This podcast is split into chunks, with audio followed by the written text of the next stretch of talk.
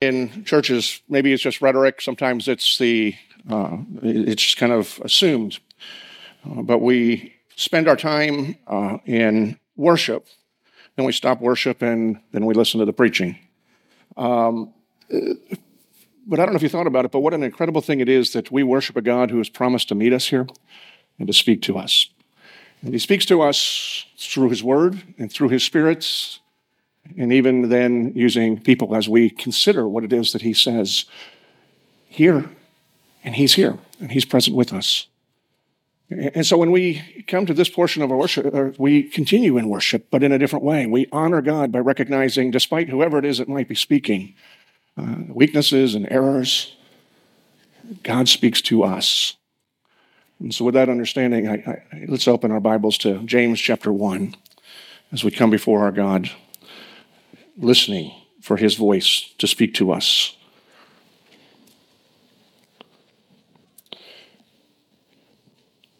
For the sake of context, and it's also easier in the paragraph, I'll read verse 12 and continue through verse 18.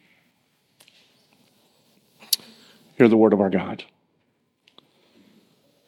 Blessed is the man who remains steadfast under trial. For when he has stood the test, he will receive the crown of life which God has promised to those who love him. Let no one say when he is tempted, I am being tempted by God. For God cannot be tempted with evil, and he himself tempts no one. But each person is tempted when he is lured and enticed by his own desire. Then desire, when it has, conce- has conceived, gives birth to sin.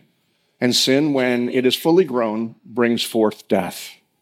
Do not be deceived, my beloved brothers. Every good, every good gift and every perfect gift is from above, coming down from the Father of lights, with whom there is no variation or shadow due to change. Of his own will, he has brought us forth by the word of truth, that we should be a kind of first fruits of his creatures. The word of our God. Let's pray. Father, as we come to you, we rightly offer you praise. Now, Lord, we offer you our ears, our minds, and our hearts. Speak to us, shape us, fill us, convict us, encourage us, renew us. Lord, may your word do the work that it is intended to do, the work that you have begun and that you have promised to continue. Shape us in mind and heart and life until we all reach full maturity in Christ to the praise and to the glory of your grace. This we pray through Christ, in Christ, and because of Christ. Amen. The early 20th century uh, humorist Will Rogers once quoted this There are two great epics of the American culture. The first is the passing of the buffalo, and the second is the passing of the buck. Another person who was anonymous, kind of building on the ancient or old Enlightenment philosophers, uh, borrowing at least from them, said, uh, To err is human. To blame the divine is even more human. It's just part of the natural DNA that we have. It goes all the way back to the garden where after Adam and Eve fell and the Lord uh, came to them and, and essentially said, What have you done? First, he said, Where are you? And uh, and the conversation ensued, and Eve said, Well, the serpent tempted me. And then Adam said, The woman, this woman you gave me, Lord. The one that you gave me is the one who enticed me to do this. In other words, Lord, yes, I did it, but ultimately it's your fault because you're the one who provides, you're the one that brought the circumstances, and you know my frame and you knew where I was. So everything ultimately is your fault, Lord.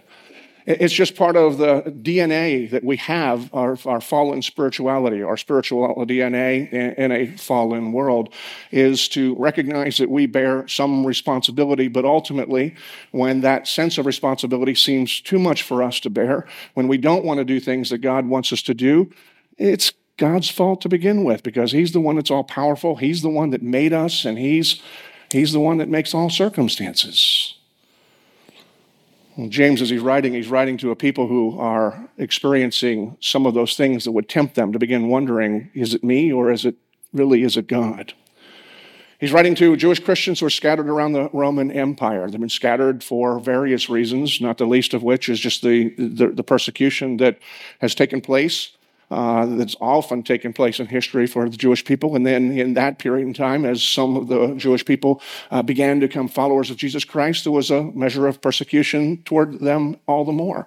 And so they scattered into areas where it wasn't quite as intense. Nevertheless, they still experienced a sense of rejection. It was difficult for them to get a job. As a result of the rejection, many of them were experiencing uh, per, uh, uh, um, poverty. Uh, they were just experiencing just hopelessness. And many of them were beginning to fall away. And while they were falling away, it's quite possible that James heard things coming back to him in Jerusalem, like, you know, it's just getting so hard. I began to wonder, does God really care? Where is He that all this stuff is going on? And, and beginning to, to question God. Or perhaps other people were more inclined to say, well, we understand that, you know, we're part of a people, we sin, I guess God has just lost his patience and he's angry with us, and therefore we're experiencing all of these trials and difficulties and hardships. One of the things that's true, and it's common then and it's common now, is in the midst of suffering, in the midst of serious challenges, it's easy for us to blame God. And James, understanding that, uh, picks up here in the midst of talking about challenges and trials in life, because there is a definite connection between the challenges and trials and then temptations. Temptation to try to figure out our own road, temptations to figure out what it takes in order to get accepted and be popular and, and get ahead, regardless of whether that's in line with what God wants for us or uh, we are just embracing, um, ignoring God. Uh, and God's standards uh, entirely. And James is pretty clear here. He says that regardless of the sufferings that you have, regardless of the temptations that are before you, don't blame God. Theologian D.A. Carson says when we confess God's sovereignty, we must not misunderstand God's motives. In other words, there was a sense in which the people were correct. God is the God of all things. He is the one who created everything. He is the one that created everything simply by speaking them into existence. He is the one that set uh, life and, and this earth and, and the way things function in order. He was not surprised by the fall. In fact, the first response that he had was to promise the remedy and told us that he has not forsaken his people.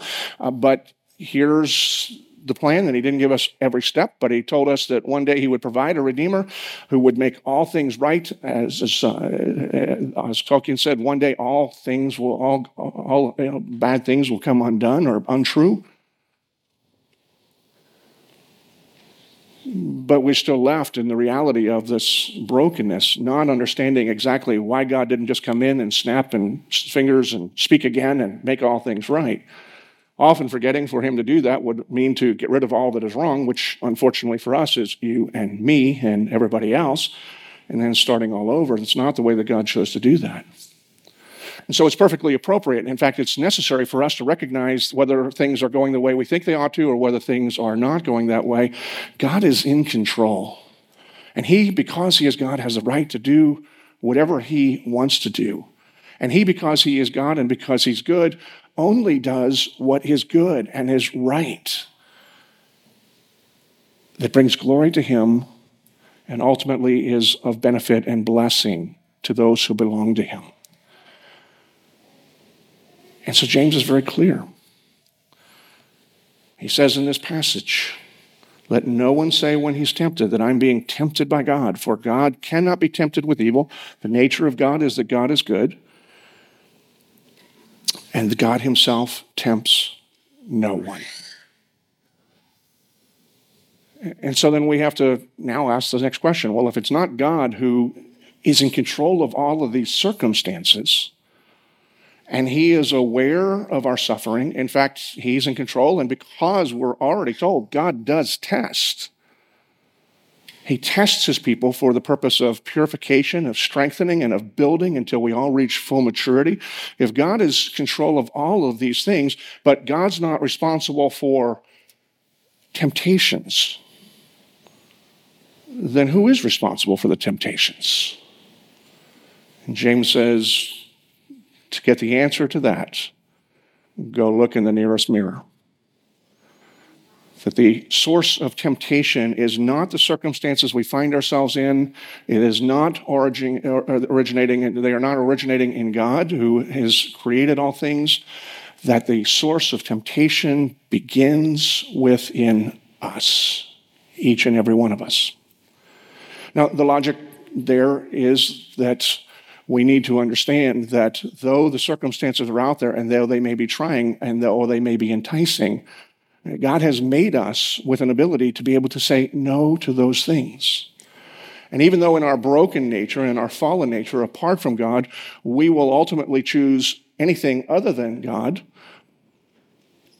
when God has redeemed a people, when He is now at work within them, when they are now have the Holy Spirit within, there is no temptation that we face, as Paul writes, that is not common to all people. And those who belong the Spirit uh, to, to God, those who have the Spirit within them, have the ability to say no. And many times we do say no. Many times we see the temptations and we say no to that. We are on our guard. We are prepared. But sometimes temptations come and catch us, at least initially, unaware. And sometimes we know right well what it is that we are doing. James is saying the problem is not out there, the problem is in here. It is our own desires. Again, let's listen to what James has to say in, in verse 14. He says, But each person is tempted when he is lured and enticed by his own desires. It's what's in here that makes something that is evil or contrary to what God would have us appealing to us or more appealing uh, than godliness may be. And the language that James uses here is really subtle, but it is, is graphic uh, in its own way. Uh, because he uses a language of, uh, of each person is is lured and enticed, or uh, as the NIV says, is, is dragged away or, or carried away. It's the language of fishing. Fishermen would understand that. Now, I've never been a fisherman. I've gone fishing. I've even caught fish before. I've gone deep sea fishing. I've caught fish, but more I get seasick.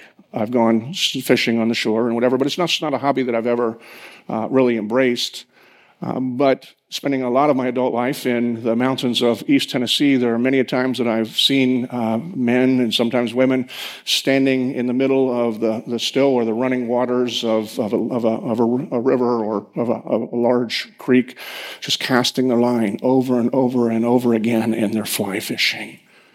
And the language that James is using here really fits that whole idea of, of fly fishing here, because what the fisherman does when they are fly fishing is that they cast their uh, line and then they drag it back and they cast the line, they drag it back. And the whole intent is for the bait or something to catch the attention of the fish, and then the fish are lured along with it. They're enticed. There's something within the fish that says, whatever that is, I want that more than I want the security of being hiding under this rock. Whatever that is, I'm going to begin to pursue that. And so, as the line is cast, uh, ultimately the, the best fly fishermen know where to cast that, and they drag and they draw the fish out until eventually the fish bites on the bait, on the hook, and then is really dragged away, no longer under their own control, but under control of the one who has enticed them. And it's not because there is something, there's a magnetic in this that, you know, you throw your line in and the fish are going to come. I know that because though I've not fished many times, I fished enough to know you don't always catch something. So it's not the bait. And James is saying that's what happens within each one of us. There is something that is attractive and yet, there's something that is with us that is willing to forsake the safety and the security that God has provided for us, the comfort of living in line with God's way. And we want this thing. And we may not jump at first, but eventually, as it's cast over and over and over again, it lures us out, it drags us on, and when we bite it, we are now no longer under our own control. We are under control of whatever it is that we have bitten into, the source of our temptation. Dietrich Bonhoeffer describes how this takes place in his book called that he titled Temptation. Listen to what Bonhoeffer says. In our members, there is a slumbering inclination toward desire, which is both sudden and fierce. With irresistible power, desire, desire seizes mastery of the flesh. All at once, a secret smoldering fire is kindled. The flesh burns and is in flames. It makes no difference whether it is a sexual desire or ambition or vanity or desire for revenge, our love of fame and power or greed or money. At this moment, God is quite unreal to us. He loses all reality only and only desire for the creature is real. Satan does not here fill us with hatred of God, uh, but with forgetfulness of God. The lust thus arouses, uh, envelops the mind and, and will of a man or woman in, in deepest darkness. The powers of clear dis- discrimination and of decision are taken from us. The questions present themselves as Is what the flesh desires really sin in this case? And is it really not permitted me, yes, expected of me now, here in my particular situation, to appease desire? It is here that everything within me rises up against the Word of God. In Bonhoeffer, which seems part confession and part uh, you know, physician analyzing uh, those that he has encountered, and certainly in a very, uh, very ugly culture that he lived and served. Has characterized it quite well, in fact, hitting a little bit too close. He describes how we are lured, we're attracted to something, and then once desire has our attention, uh, coincidingly, God seems to be distant. We may know, and we certainly would acknowledge God exists, but in that moment, God seems very, very far away. And the more intensely we are focused on whatever the object of our desire, the more God seems far away, and his voice is dulled in our ears. And so, as the Holy Spirit speaks and reminds us of what is good and what is right and what is noble and what is holy, it just seems to sound like Charlie Brown's teacher in our ears because we're so occupied with whatever it is that has our attention and now increasingly has our affection. And he describes rightly the rationalization that goes in our mind, although it sounds too familiar uh, if you listen to the garden as to what the enemy once said. Did God really say this? Is that really what he means? After 2,000 years of church history, the one thing that the whole church uh, historically has agreed on, but in this moment, maybe it's not true for me.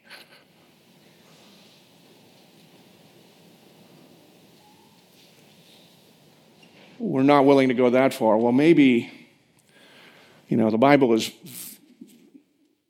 full of instruction, but it, it can't be a, a, manual for every specific detail and circumstance. We're supposed to take the principles out of that. And so maybe in my circumstance, these principles don't apply.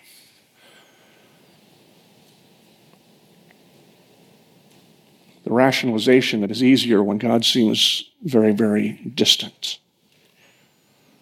And James is serious about this because he doesn't just use the analogy that is consistent with fishing. He uses another analogy that we're familiar with. It's kind of uh, like the, uh, the language of, uh, and the imagery of pregnancy we see in verse 15.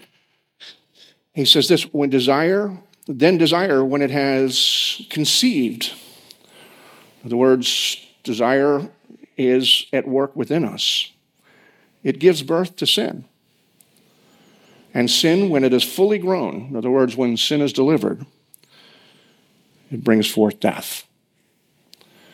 And I think James uses these words and this imagery for us not to change gears from the imagery that he's using about the desire and being dragged along, uh, but to remind us of the inevitability. This is what happens. And pregnancy is to lead to, and conception leads to pregnancy. Pregnancy leads to the giving of the birth, and giving of birth leads to life. And, you know, and so James using this language is saying, look, this is not your, your situation. Your temptation is no different than anyone else's. This is the inevitable process, is when we give uh, desire reign in our lives and in our hearts and in our minds it's going to give birth to sin and sin itself is going leads to death because the wage of sin is death. And so james is, is very clear here. He's saying this is a matter for you and for me to recognize that the source of our problems is not god. It's not even Satan, it's not the world that is around us. The problem is within us because God has given us the ability to, to say no to those things and to turn to godliness. We just don't, at least not always.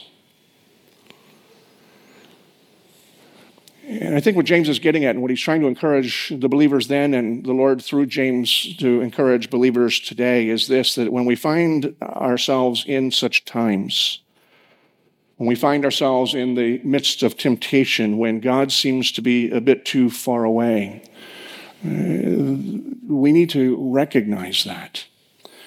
It's in those times that we would be wise to ask ourselves some questions.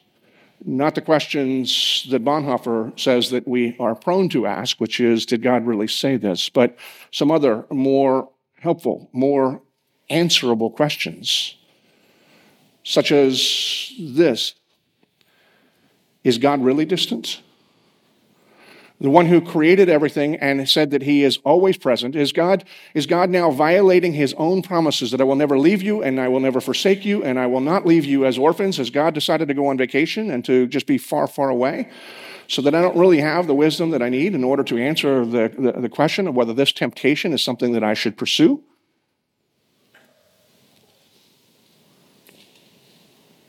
And so, what James does is that he essentially points us to the very nature and the very character of God. He points the people back to that, people that are experiencing the temptation to fall away, temptation to pursue something other than godliness.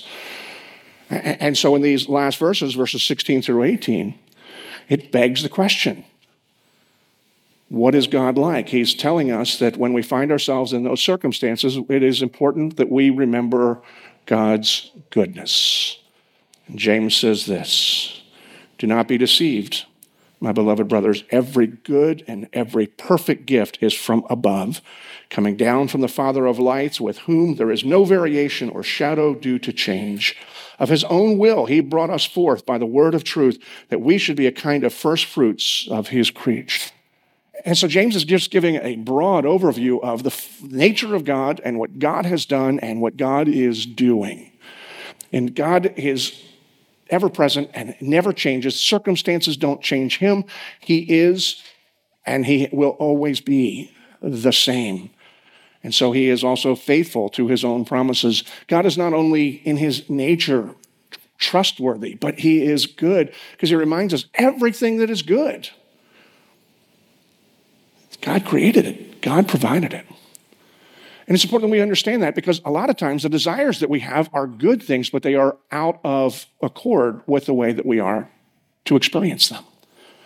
Known as the lust of the flesh. Lust is itself not a desire of a bad thing necessarily, it is a, a wrong appropriation, a, a, an inappropriate a uh, desire that is out of order, that we want something that is just not right is the man who's happily married with, you know, two, three kids at home and an attractive single secretary who is vulnerable.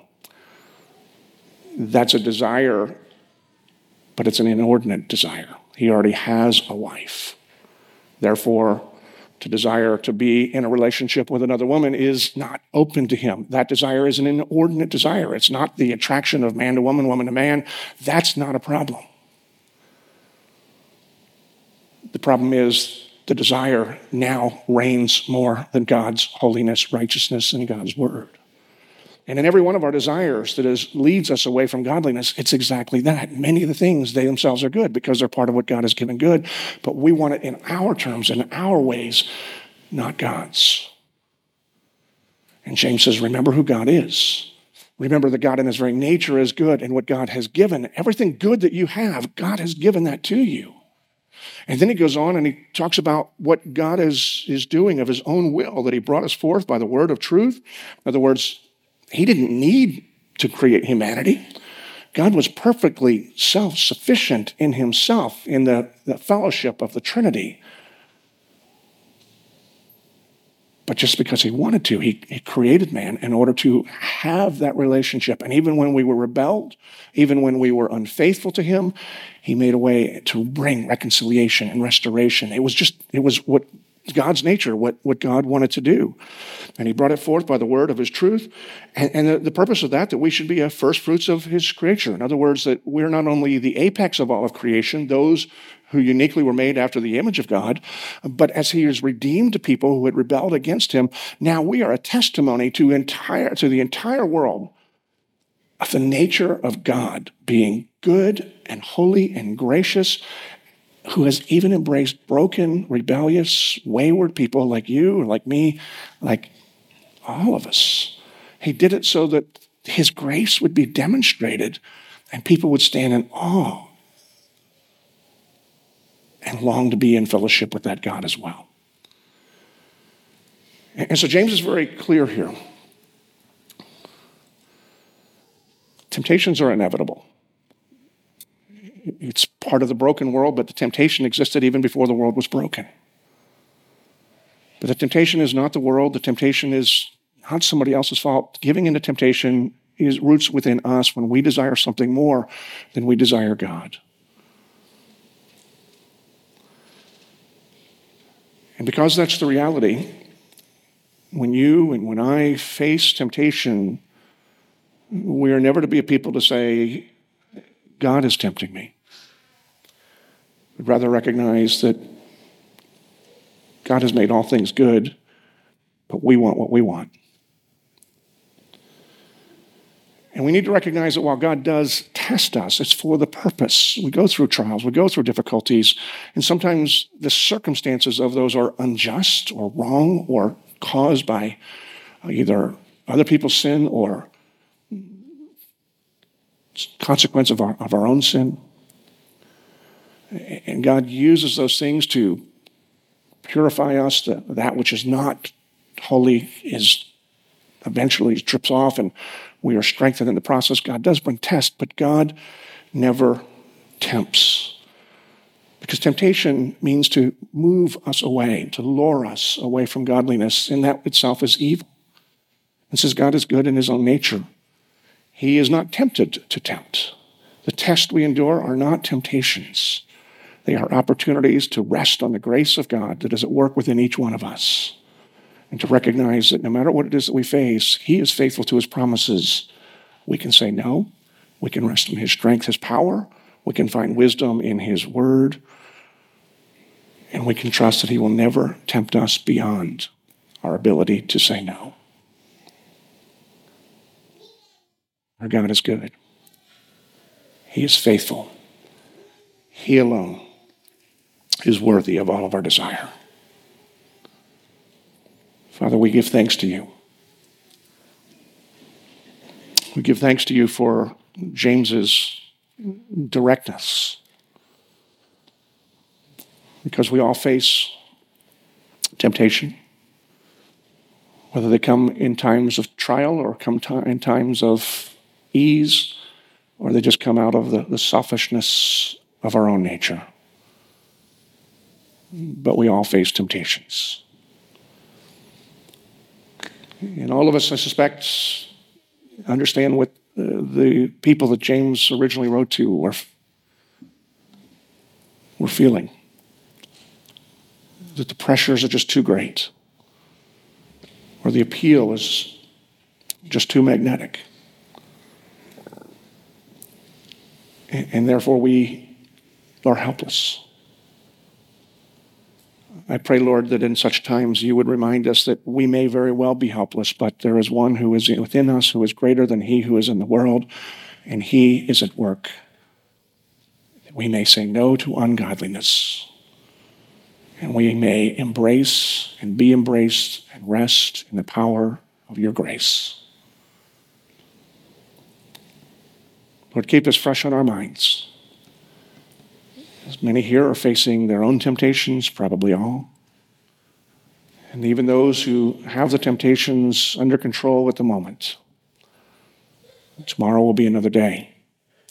And whether tomorrow or soon thereafter, each of us will face temptations that will either entice or lure or pressure us to think that we can't withstand. In those times, Lord, may we cling to your promise. May we be reminded of your goodness. May you enable us to stand strong. That we would be the first fruits, the evidence of your work in a broke, broken and hopeless world. This we pray in Christ and because of the promises that are found in him. Amen.